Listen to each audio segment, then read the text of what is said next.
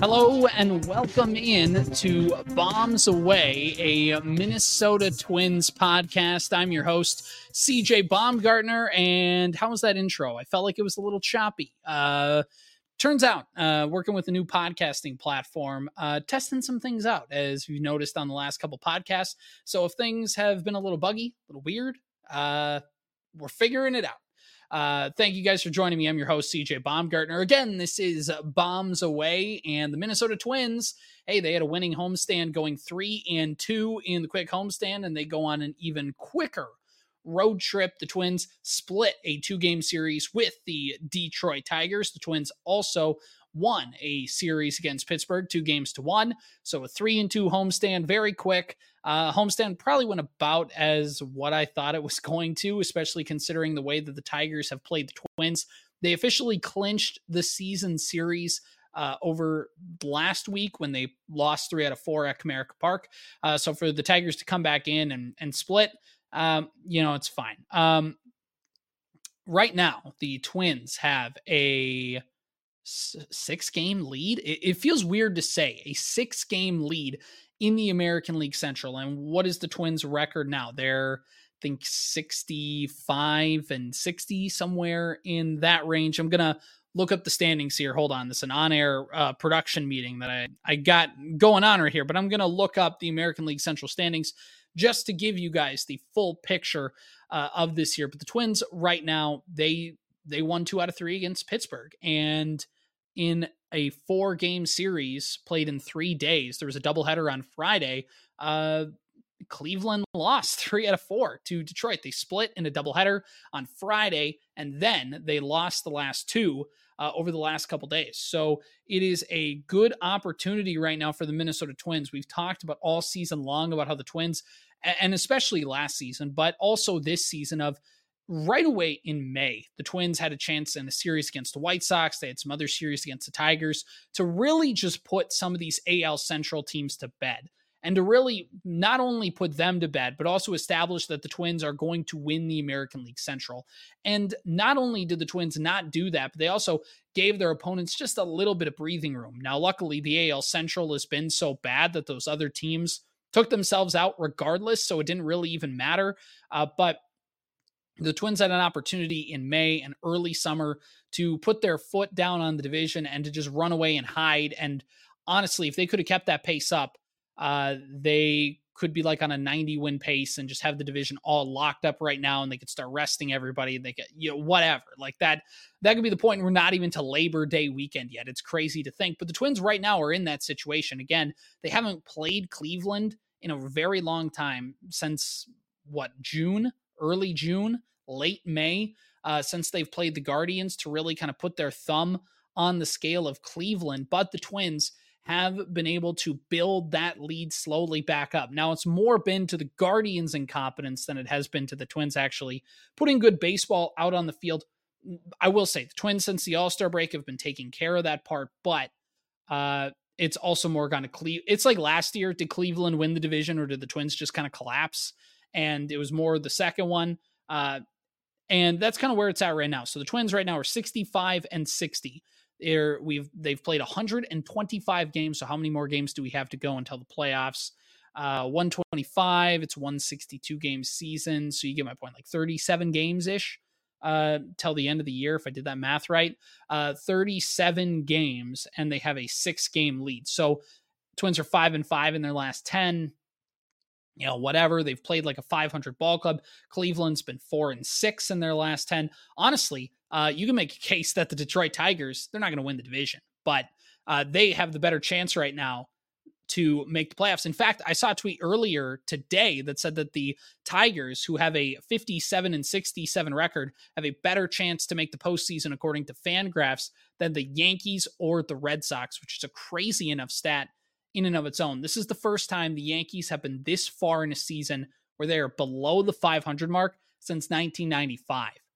Uh, my parents were like making wedding plans at that time. Like that's how long ago that's been. So, yeah, I saw posts online by a Yankee fan who's like, well, you know, Yankee fans are used to winning World Series. So when this happens, they're disappointed. When it happens to other teams, it's, you know, because they just suck. And it's whatever. Uh, this, uh, anyway, people are like, you got to be a real sicko to be enjoying the Yankees' downfall. I saw that on Twitter and I posted the gif of SpongeBob when he's sick with the suds.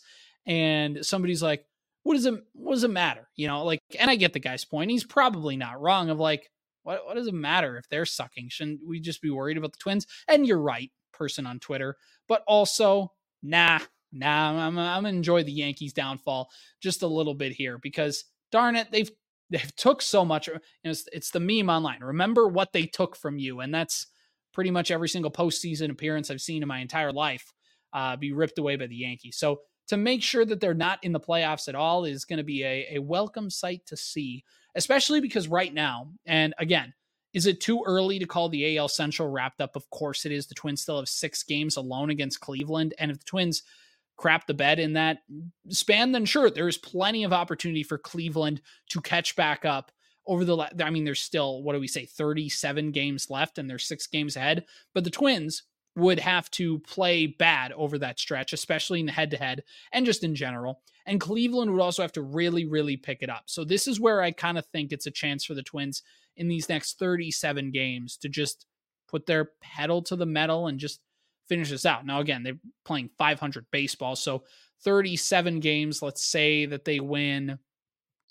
Let's say that the Twins go uh 15 and 12. So they get another 15 wins. It gets um uh, around eight. I mean, honestly, this is uh, you know, whatever during during the stretch. They go uh not 15 wins. Uh, I was thinking more closer to 25, but I'm trying to think of the of the number that works out. Let's say the Twins get like 18 wins over the last 27 games. And even then, that puts them in a good position to make the postseason. I don't think the Twins are going to get to 90 wins uh, necessarily at this point in the year, but you get my point. Anyway, uh, Twins, I'm getting off the rails here, but uh, the Twins have finally have a chance here to bury Cleveland. And since that, we can now kind of look and see what does this potential postseason picture look like. And that's the interesting part here. So uh, right now, if we look at the league standings in the American League, the Orioles have the one seed. They have a five game lead on the Texas Rangers. The Rangers are going to comfortably get the two seed, although Houston is only uh, two and a half games back. And the Mariners all of a sudden have caught fire. Julio Rodriguez has just been insane. He had 17 hits over his last, what was it, three games, four games? It, dude's just unstoppable lately. Uh, so the Mariners have kind of been getting back into that contention. Uh, and that gets me to my next point here. So looking at the American League standings, uh, it's the the Rays, Astros, Mariners are in right now. So if the season ended today, it'd be a, a shift in the dynamic. It's been expected to be the Blue Jays uh, fighting for that playoff position for the longest time, and now it's the Mariners who snuck into that final wild card spot. So if the season ended to, to uh, ended today, the Orioles and the Rangers would have first round byes. The Twins would play the Mariners. The Rays and the Astros would play each other, with the three games being in Tampa Bay.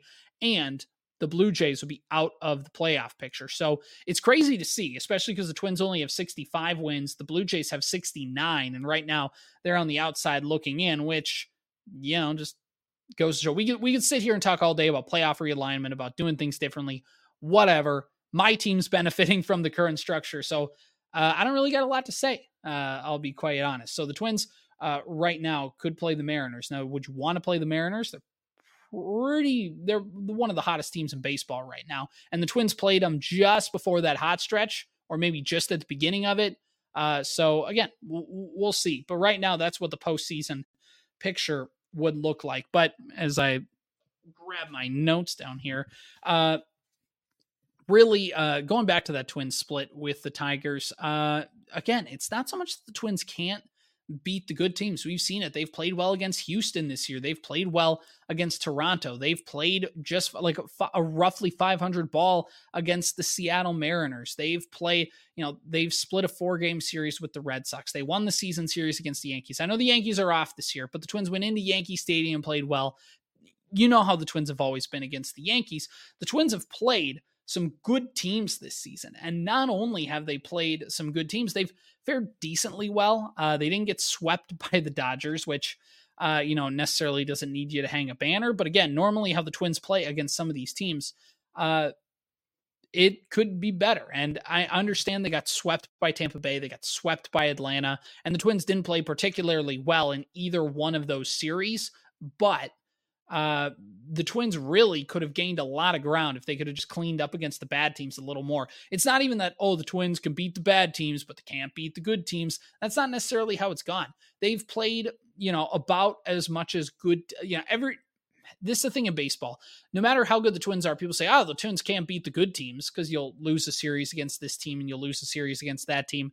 That's fine. Good teams are going to play each other. Somebody has to win a series, somebody has to lose. Can you clean up against all the bad teams. It's the thing in baseball. Every team is going to win 50 games and lose 50 games. So what do you do with those uh, 102 games in the middle? And that, or uh, you know, every team wins 60. What do you do with those 42 games in the middle?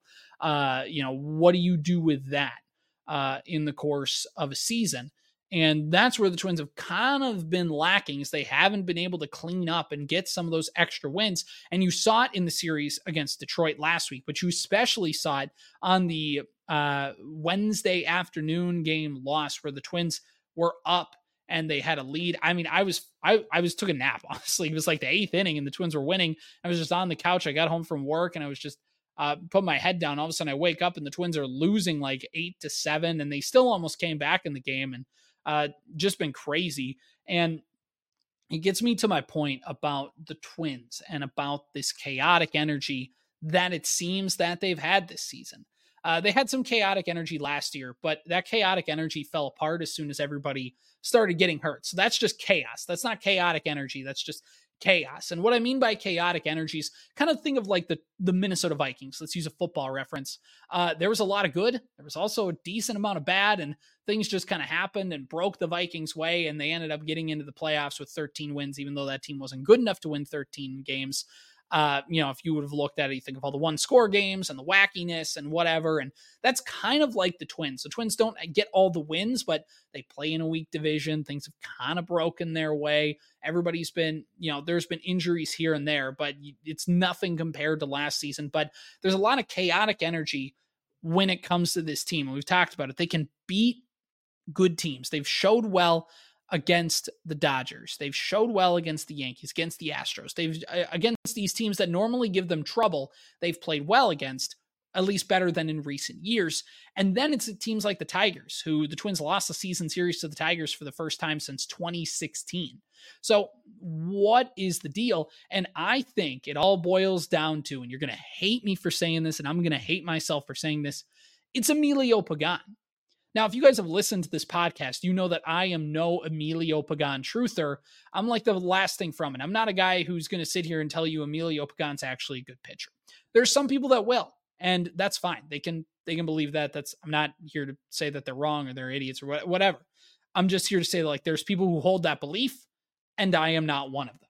Uh, I've not been a fan of Emilio Pagan really since he got here and, and, whatever. Like that's been covered. Go listen to old episodes of the podcast. You can hear me talk about it. But Emilio Pagano's been pitching well. And honestly, you can make the case that he's been the Twins' best bullpen arm over the last month since the All Star break, whatever arbitrary period you want to use. I use post All Star break to kind of judge it, but it was in my latest article for zone coverage uh, that I wrote about Emilio Pagan's chaotic energy becoming the Twins' spirit animal. Um, because they're on pace to clinch the division right now. That's they're on pace uh, they have a six game lead in the AL Central. I mean, it's not over, but the Twins would have to have a pretty big F up to really have it be over, uh, to really not have this division be over by now. Um, but again, when you look at the chaotic energy of the Twins, they're on a 90 plus win pace after uh, April, going 17 and 12. The record fell to 29 and 27 by the end of May. Um, but again, they're not 500 because every time they play a good team, they melt. Uh, the Twins have a 23 and 18 record against the AL Central. That could be much better. Now, again, there's the case of, well, they're teams you play all the time. So even though the one team is better than the other, they've seen you so much that it's a bit of a competitive advantage. I get that. And I'm I'm warm to that argument, but at the same time, it's the league's worst division. Twins are 23 and 18 against them. The Twins have a 26 and 31 re- uh, record against teams with winning records, and I know that's a below 500 record, but it's not relatively off from what most of the league. Minnesota's 14 and 9 against non-AL Central teams with losing records. It's been a weird season. It's it's just been wonky. The Twins haven't been normal. There's been injuries. There's been weird things popping up. Dallas Keuchel almost threw a perfect game, people. Uh, he went six and a third perfect innings today, and we'll get to him in a second. But it just kind of goes to the craziness of what this team has been. They've been volatile. I think that's the word. And what I mean by that is they win five games in a row and they lose three in a row, and then they'll win three in a row and lose five in a row. There's not a lot of like, you know, the good teams will consistently win series and they won't necessarily go on a eight game winning streak, but they avoid, I think the 2019 Twins uh, didn't lose three games in a row for most of the season, or they only lost back to back games like three times all year. It's something insane like that, where they just never let the losses stack up. And that team, I mean, they won over 100 games, but to my memory serves, they didn't have like a 10 game winning streak. They just played consistently good baseball all season long. And that's been the opposite of this Twins team. They will win four in a row, lose three in a row, win five in a row, lose seven in a row, win four in a row. And like it's just this constant roller coaster of a season. After that three game sweep of the Diamondbacks, the Twins then lost four, uh, three of four in Detroit. And then immediately after, they go into the NL pennant winning Philadelphia Phillies and win two out of three and look really good in that series. And nobody, and this all gets to my point here, has embodied the agent of chaos more than Emilio Pagan. Pagan, uh, obviously, you know, we talked about not been a fan favorite, um, you know, since the start of the 2022 season. So Pagan's tenure in Minnesota, he's posted a 3.88 ERA, a 220 opponent average, a 27.7% strikeout rate, and a FIP of about 3.85 in 113 and two thirds innings pitched. So again, it's not great, not necessarily a train wreck, and that kind of goes to the point of the Twins. They're not necessarily great, not necessarily a train wreck.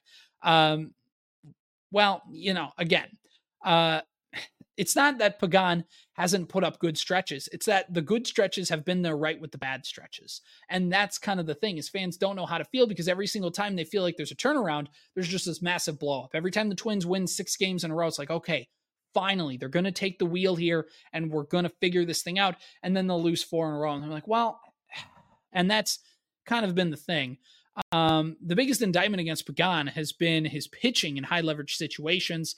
Pagan has a negative 0.87 win probability added, and it was a lot worse uh, earlier in the season before the turnaround for Pagan. Uh, but again, win probability added is just Fangraph's way of tracking a game and it's like you know you see it in the NFL all the time the win percentage and the win probability. And you know at a certain point in the fourth quarter a team has a 99.9% chance to win the game. And then you see them lose and you see the thing just drop. Uh, that's the thing except fangraphs does it for every game and they track it for every player. So every time emilio pagan leaves a game you know is dropping the twins win probability and consistently doing that. And um in cl- uh, clutch rating, according to Fangraphs, which factors in win probability and a couple other things, uh, zero uh, negative 0.78 uh, clutch rating. Uh, despite a good start to last season, because Pagan, I mean, it was shaky, but he at least got results before everything all kind of fell apart. Pagan ended last year with an ERA of four and a half, a win probability added of negative one, just about. It was negative 0.99. Uh, Pagan's underlying numbers indicated he had some potential, of course. His 116 stuff plus ranking ranks basically how nasty a pitcher is. Eno Sarris, so the Athletic has the ranking, uh, and that's really what the I mean that num that stat or a stat similar to it is what the Twins really like. Uh, stuff plus and or I assume the Twins really like is that you know basically says he's got the ability and the potential, and if we can just find a way to harness it, he can be really good. And there was a lot of people like me saying, well, yeah, but you're not seeing it. And if you're not consistently seeing it, it's the definition of insanity is trying the same thing over and over and over again and expecting a different result. Uh, his stuff plus ranking, though, was fifth best on the Twins last year behind Griffin Jax, Jhoan Duran, Caleb Thielbar. Uh, the thing was, this Pagan was given a way too many home runs. He had a 1.71 home runs per nine in 2022, which for a reliever is not a good number. And I mean, just not a good number in general, but especially for a reliever because you're not pitching a long, it's not elongated over a seven inning stretch. Uh, if you give up a home run, uh, a lot of the time it's you know you're pitching one inning chunks you're pitching in a game it's typically tight um, it was the 12th worst among relievers who pitched at least 30 innings last season uh, Pagan relies on two pitches, his fastball, his cutter. He also mixes in the split finger just a little bit, according to Baseball Savant. Uh, his cutter last season was his worst pitch. It was a negative eight run value. Not good at all.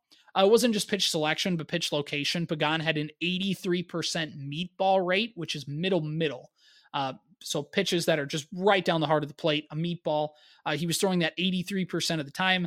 League average in 2022, uh, 76.1% is the league average. Uh, of course, the Twins brought Pagan back. Um, you know, the lineup for the Twins, uh, it's got a collective OPS, or at least at the time I wrote the article, was of 101 OPS plus, and league average is 100. So the Twins are like just above average. It's at, like it looks bad, but it's actually not as horrible as you'd think. And that's the same thing with Emilio Pagan, and at least what he's been. Uh, and part of the root cause uh, uh, with the Twins, of course, has been scoring runs. Much worse when you consider the Twins have 16 losses when allowing three runs or fewer, which means that you know the Twins have an above average offense, but if they just were a little more consistent, and again with the run scoring because the Twins have the opportunity to score nine runs in a game, then they'll score two and and none uh, in the next two games of a series and just go completely silent. If they're able to kind of elongate those runs and stretch out those those runs in different games, I know you can't do that, but you get my theories that the Twins would be in a much better spot, and we wouldn't necessarily be looking at all the glaring things on this team. Uh, Twins stunk with runners in scoring position. Um, they have a 246 batting average with runners in scoring position. Uh, of course, uh, you know, everything kind of recycles back uh, with the Twins. Their offense post All Star break has gotten better. Uh, really, uh, the Twins. I'm trying to look at this. Uh, number here, but my page keeps bouncing up and down. Uh, 147 runs scored is third best in the American League since the All Star break. A 122 weighted runs created plus, again, 100 is the league average, is fifth best in all of baseball during that span. Strikeouts are still high because the Twins are on pace to strike out the most of any team ever. 27.4% strikeout rate is still the fourth worst in the league, but hey, it's not the worst since the All Star break. The offense is scoring more runs. And again, as we've learned with Pagan, you got to take the good with the bad at this point in the season. Uh, Pagan in the second half of the season has had an ERA of 1.26. Uh, most importantly, his home run per nine has been huge. It's been 0.63. He's, I mean, gone down by a whole one home run per nine innings. Um, his 8.8% barrel rate is down a full percent than it was a year before. He has an opponent average of just 85 during the span, and his walks, hits, innings pitched is down to 0.56. So again, he's been one of the Twins' best bullpen arms, and depending on how you view Duran, he honestly could make a case to be the Twins' best reliever since the All Star break. Um, and it's just been been crazy to see. So uh, I kind of make the point in my article to rise up Pagan truthers because the Twins would be in a worse spot without Emilio Pagan in the second half of the season, and it's crazy to think uh, about that. Um, both of Pagan's pitches have been better. Uh, you know, the cutter has been better. Uh, the fastball hasn't necessarily been lights out, but it's been a little bit better. Um, and you know, there's still some things I will say. I'm going to hedge my Pagan bit here by saying uh, he does have a low ERA, but during the span, he does have a FIP of 3.2. Uh, fielding independent pitching, it's a little more projective. It's saying he's getting a little bit lucky, but also at the same time, again with the Twins, learning to take the good with the bad uh, a little bit because the Twins have a uh, a highly volatile pitcher in Emilio Pagan and a highly volatile lineup. And it's been crazy because that's kind of been the 2023 Twins, highly volatile. And so, what do you do with that? What do you do with a pitcher like Emilio Pagan, who's highly volatile? What do you do with the Twins lineup that is highly volatile? What do you do with the Byron Buxton, who potentially could come back and play outfield? We'll get to him in a second, who's highly volatile. You ride them until the wheels fall off. I wish I had a better answer for you. I wish I said some stat that Pagan's going to turn it around and he'll be consistently good the rest of the year, or the Twins lineup is going to just never have an issue ever again and not go cold like they did on Saturday night against the Pirates, where it was really good for the first six innings and then just went completely silent. The Twins score four runs in the first three innings, and then they have the next 13 hitters get retired. I think the Twins did that on the Wednesday game that they lost this week as well. Uh, you know, I, they're going to be highly volatile.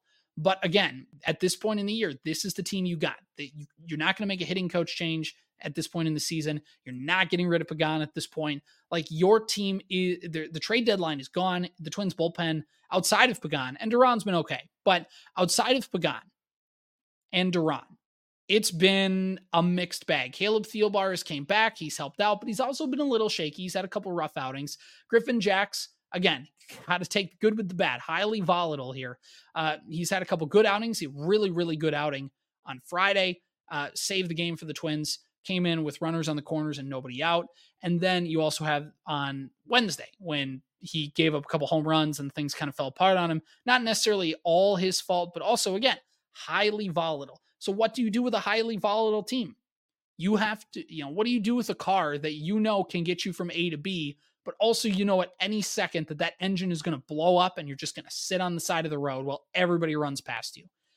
And that's kind of what the Twins are hoping doesn't happen in the playoffs. Can you get in the playoffs and can this thing that you know could fall apart at any minute, but also it still has the ability to get you across the finish line? And that's the thing. Will it happen? I don't know. Nobody knows. And I guess the general nobody knows what happens when you get to the postseason. Yeah, I get that. But also, like, the Twins are thinking the same thing that we're thinking is at some point, you know, Pagan could start to regress and blow up, and at some point the lineup could just go ice cold again, and and all of that. But at the end of the day, with Pagan, I don't like that he's pitching in high leverage innings. I don't feel I, I necessarily I, maybe I'll rephrase that. I don't feel great about it. I don't feel confident in Emilio Pagan. But at the end of the day, he's going to be pitching in high leverage situations, and that's just how it's going to be. And we're going to have to hope he does well and hope that this thing doesn't come crashing down. Uh, and here's my thing: Are the Twins good? Is Emilio Pagan good? They're playing good right now, and we just kind of have to hope that it stays that way. How are the Twins playing great baseball? No, but are they playing just well enough to win the Central? And can you maybe hope that they, you know, just consistently play good baseball up until the end of the year, pick up a game, like win series consistently? Yeah, because at this point, I can't tell you otherwise, other than you're going to have to ride this thing until the wheels fall off. You're going to have to ride Pagan until he breaks down you're going to have to ride this Twins offense until they break down. And when they break down, they could break down tomorrow. They might not break down until November. You know, like it's crazy to think that. And that's where we're at with the Twins. And again, it's where we're at with Byron Buxton. He uh, has hinted, and the Twins hinted about potentially playing some center field. And honestly, when you look at the Twins, yeah, Byron Buxton's going to have to play center field. Now, earlier in the season, I was like, look, if he just needs the DH for a little bit, it's okay. If Byron Buxton can just rake well, then, yeah, you're not getting the five tool player. Uh, you know, you're not getting the five tool player. Buxton's got speed, fielding, power, contact, base run. Like, there's all of these things. And you're only getting one of them, which is his power uh, when he's in the lineup uh, just as a DH. And Buxton was not hitting well enough to warrant being the DH. But before the Twins lineup was in such a bad spot that you couldn't, you know, who are you going to give the DH at bats to? Now, I would say Matt Wallner, but at the same time, you're not going to bench Byron Buxton for Matt Wallner. That's not how it's going to, like, You're just, that's not even like, i am not, like, that's a defense of the Twins. Like, you can't bench your franchise guy. So now at this point in the season, I think now is the time to put Byron Buxton in the outfield. And I get the whole thing. It's like, well, if you put Buxton in the outfield, he's going to be more likely to get hurt. And it's not that I want Byron Buxton to get hurt or that I don't care about his health. Like, I want the dude to be healthy. I want the dude to be healthy and rake for my favorite baseball team, obviously. But I think at this point with Byron Buxton, you're he's not hitting well enough to justify being the DH. And you want to save that DH spot for a Wallner, for a Ryan Jeffers, for an Ed Julien. You want to save that spot.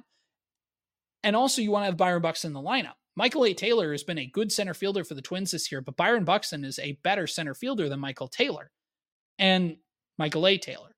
And you could theoretically also against righties. Now the Twins haven't necessarily hit or, or, lefties, excuse me. Twins necessarily haven't hit lefties, but you could theoretically on one day Gallo doesn't have to play and Michael A. Taylor can play left field.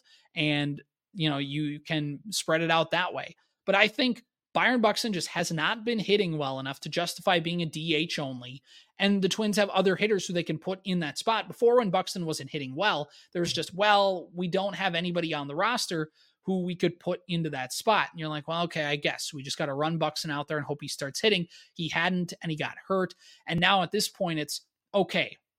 We're, I mean, Buxton, he's going to do a rehab stint. I mean, that feels obvious. He's missed way too much time. So he's going to come back in what, mid September, early September. And if he does that, the Twins are going to be gearing up for the playoffs, and hopefully the AL Central is pretty much in the bag. So, what you need to do is, if you're the Twins, is just get Byron Buxton playing in center field because Byron Buxton can provide you value as a fielder. And if he gets, there's just a shorter amount of time for his body to break down. If you just let Buxton play in the minor leagues to get himself acclimated, and then if you let him, like you can DH him early on, you know, let him go in double A for a little bit and DH. And once he gets up to triple A, let him DH, but then also slowly work him in the field. And then, I mean, I'm no trainer, I'm no coach.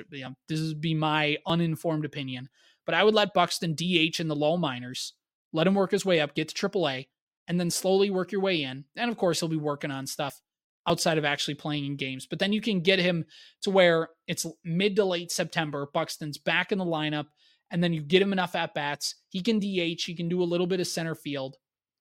Uh, and he doesn't even necessarily need to play center field in all the games. It could just be, you know, DH him, play him in center field half the time, or just basically say, yeah, he's not playing center field now, but when the postseason starts, Byron Buxton's going to be the starting center fielder, and you have Buxton starting in center field. And even again, if he's not the hitter that Buxton's been over the last couple years, he can at least provide you value sprinting and cutting off doubles and turning doubles into outs and doing all this stuff in the outfield. And again, there's still always a chance of Byron Buxton getting hurt. It's that uh, agent of chaos. Byron Buxton can get hurt on any play doing anything. And that's not a critique of Buxton. Love Byron Buxton.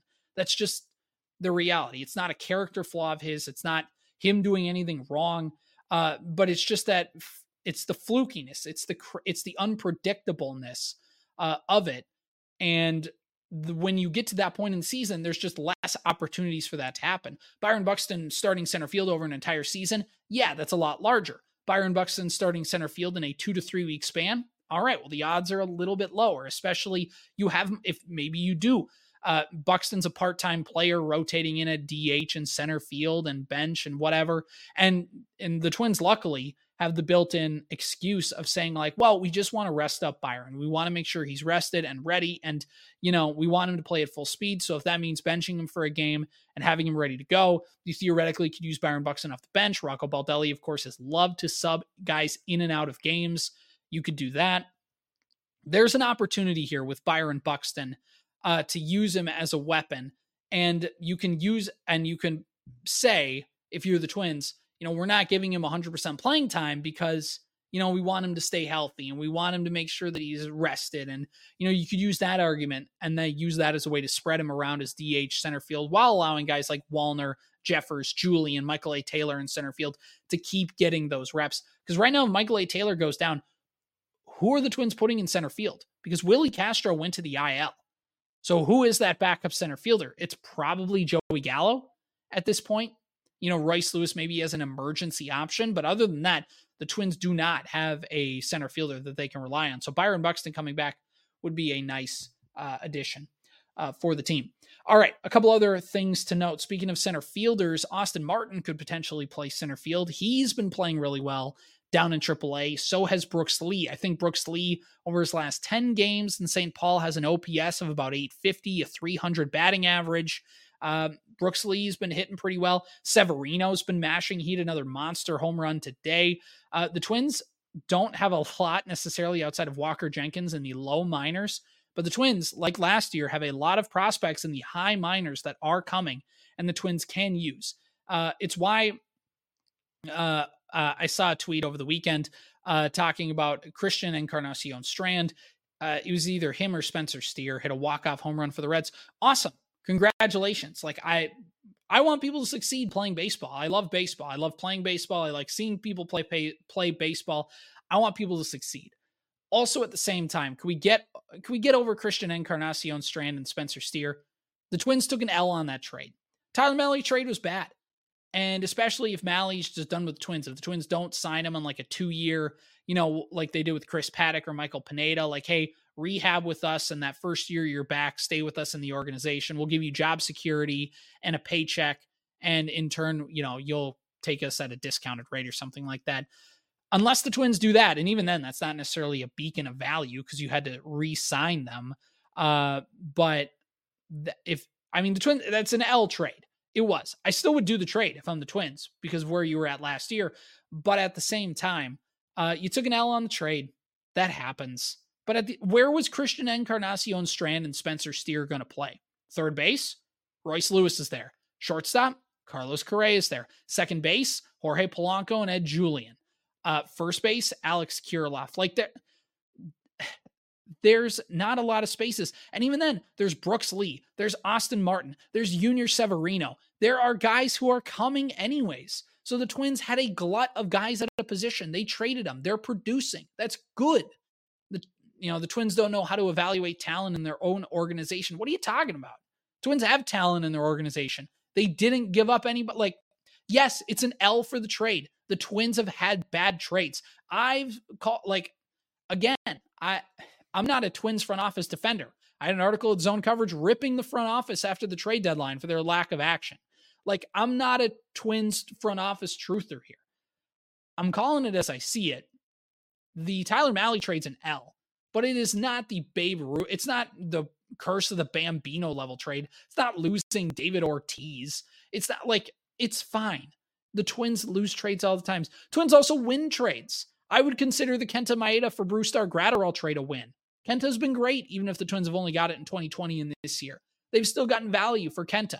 I would consider the Joe Ryan trade a huge success, considering the Twins got two months of Nelson Cruz for four years of team control. No matter how you view Joe Ryan, the Twins got a major league level controllable starting pitcher for five years, for two months of a 40 year old Nelson Cruz.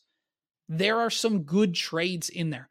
Sergio Romo trade was a good trade. Sam Dyson trade was a bad trade. There are good trades and bad trades. Every front office has them.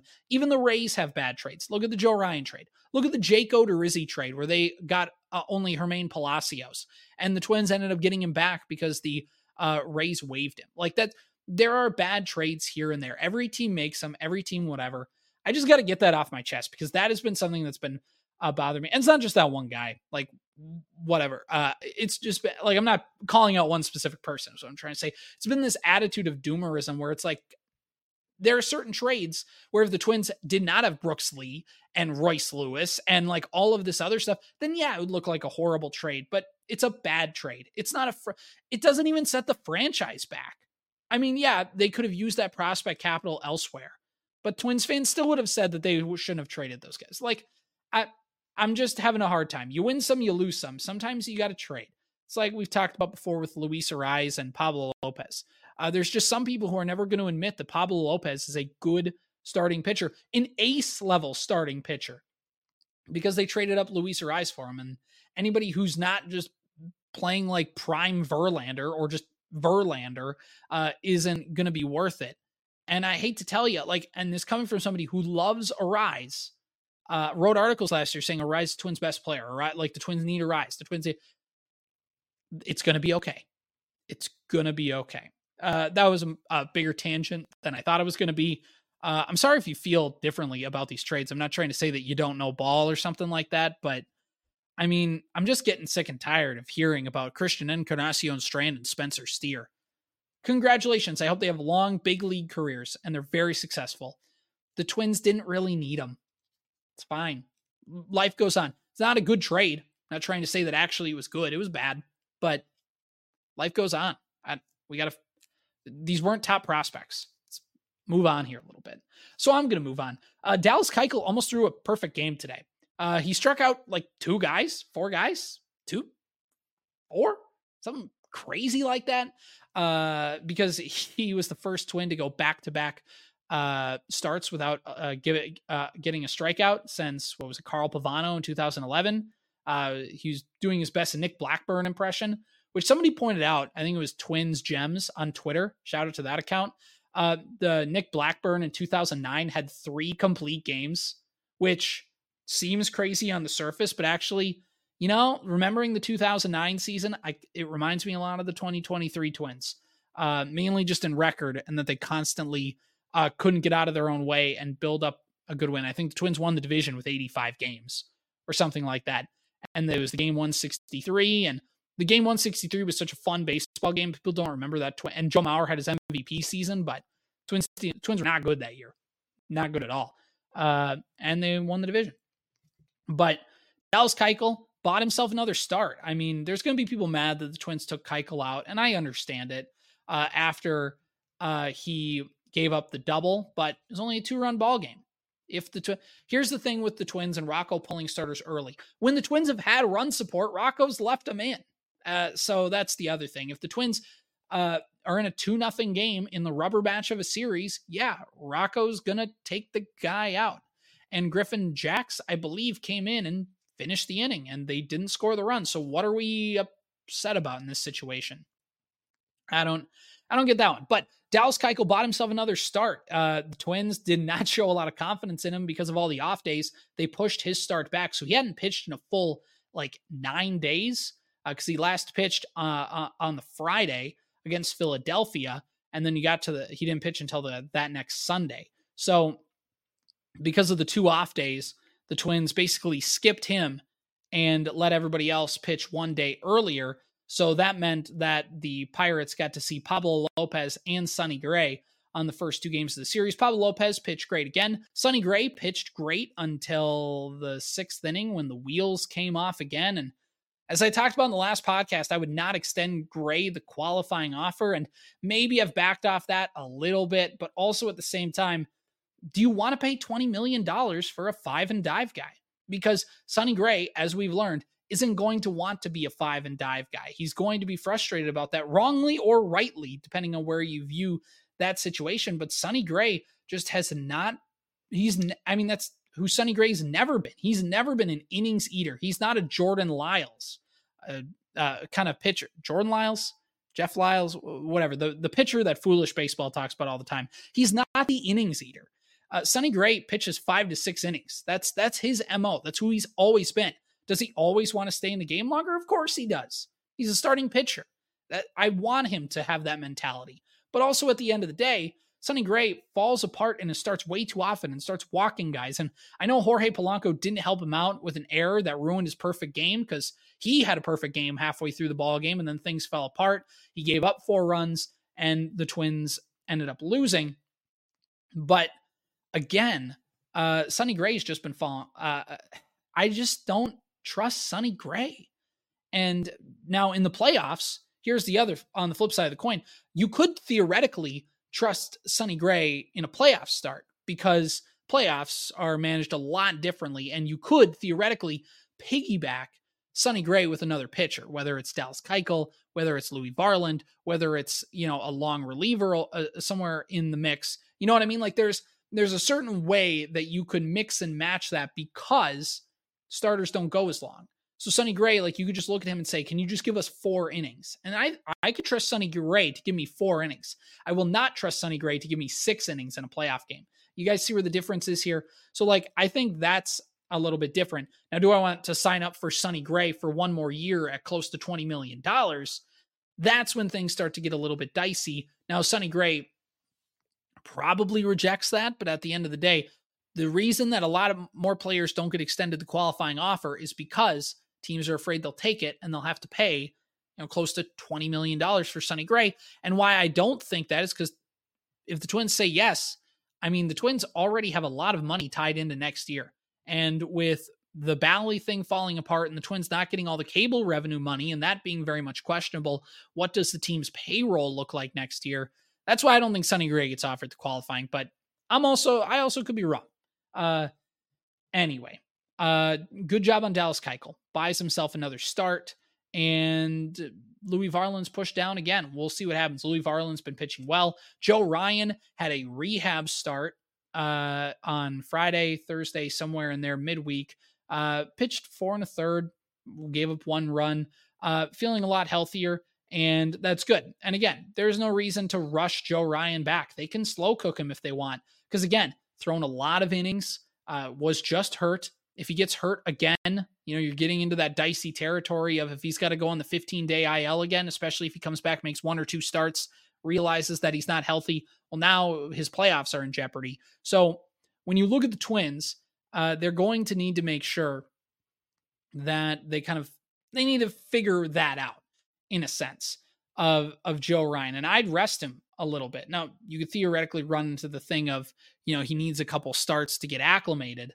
Uh, so there's there's not a ton of room to rest him, but also at the end of the day, Twins have a six game lead in the division. You owe Dallas Keuchel now after that at least one more start to prove that the Philadelphia one was a fluke.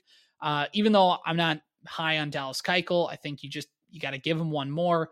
Uh, now it's going to come against likely the Texas Rangers, who have the second best record in the American League and the third best record in baseball. So that's not necessarily the team you want him to go against, but that's what it's looking like. Um, and again, uh, the Twins have their kind of last tough stretch of the schedule coming up here. They have two against Milwaukee in Milwaukee, their first place in the NL Central. And then you have, I believe, a four game series against Texas, or maybe a three game series. Uh, let me pull it up here as we look at the uh, twin schedule. So we'll be uh, two in Milwaukee. Again, it's going to be uh, off day on Monday, then Tuesday, Wednesday, they'll play, and then four back at Target Field against the Texas Rangers. And then they have a three game series against the Cleveland Guardians. And that is again, we talked about those those games against Cleveland are going to be big. Uh, can you finally bury them, or is Cleveland going to be able to just weasel their way in to make things interesting over the last month? But then after that, you have three games in Texas, three games in Cleveland, then three games against the Mets, three games at home against the Rays. Uh, but mainly, if we just look at uh, the next, let's say, 15 games, this 15 game stretch where it's two in Milwaukee, four at home against Texas, four at home against Cleveland, three on the road in Texas, three on the road in Cleveland. This stretch is their last kind of big rough stretch of the season because even after that Tampa Bay series, you have four in Chicago, you have three in Cincinnati, three against the Angels, three against the A's, three against the Rockies. Uh, the Twins' last three series of the season against LA, Oakland, and Colorado, all teams that are out of it. So there's a good opportunity for the Twins to clean up in those games. Uh, at Cincinnati will be uh, a tough series. At Chicago for four should be easy. Uh, playing Tampa Bay at home, who knows what's going to go on with the Rays, especially with the whole Wander Franco uh, situation and kind of them uh, falling apart in the second half of the, not falling apart, but losing steam maybe is the better way to word it in the second half of the season. Uh, so there is some spots here and there to pick up some wins. Also, during this time for Cleveland, I might add, they also have a pretty uh, tough stretch. So if you're the Twins, it's basically set yourself up in a good position. So even if you lose ground during these next 15 games, you're still going to be able to hold on and win the Central. And I think the Twins can definitely do that. Uh, even if they split in their games against Cleveland, if they go four and three, because that's pretty much it. Just don't lose ground in the direct head to head competitions against the Guardians. Because if you look at Cleveland's schedule over the next 15 games, let's see who they have. So they are, there's no rest for them. They have an off day tomorrow and they host the Dodgers for three games. Then they go on the road to the Toronto Blue Jays. They go to Target Field for three. Then they host the Tampa Bay Rays for three. And then they host the Twins for three. And then uh, they have a series in San Francisco and against the Rangers at some point. They also have a two game series against the Reds and a four game series against the Orioles. But just in these next 15 games for Cleveland, they have a stretch that's just as tough as the Twins, or at least uh, going to be tough for them it's not like they're getting just the Royals during this stretch. And as we've learned, uh, the Tigers are beating them up too. So it's not like Cleveland necessarily is playing great baseball, and they don't have the opportunity of a soft schedule to kind of help them rebound. So this is a stretch for the Twins. Just don't fall apart at the seams. Even if they don't play great baseball, even if they go, uh, let's say seven and eight, or they go six and nine, even five and 10. It's not going to be, I, I, mean, five and 10 would actually be bad. But like, if you can go seven and eight during this stretch, or six and nine, fine. that's just fine because you're still going to win. You're still going to win a decent amount of games. And especially those games that you win are against Cleveland, you're going to be able to keep your pad in the division so big that they're not going to be able to catch up anyways. So that's again the, the biggest thing uh, for for the Twins at this point. All right. Well, uh, I think we've hit the 50 minute mark, and I think that's about as much time as I need to give for talking about the Twins. Hey, guys, thanks for joining me. This has been Bombs Away, a Minnesota Twins podcast. Be sure to check us out on our Facebook page, our Twitter page, YouTube page. Also, give us a follow on Apple Podcasts, Spotify, wherever you get your podcasts. Also on the Pod MN app. That's a great way to find Bombs Away podcast as well. We'll have another one later in the week coming up. Just wanted to bang this one out of the way. I uh, have my wife's birthday uh, coming up sometime this week, so going to take some time to to do that. Uh, but in the meantime, uh, we will catch you guys later. Hopefully, the Twins will have gained a little bit more in the division and have a little bit more than a six game lead. But hey, it's a good time right now, and it looks like we are going to have postseason baseball back at Target Field. Which, no matter how good the Twins are, no matter what the things look like, getting your team in the playoffs, the funnest part of all. See you guys next time.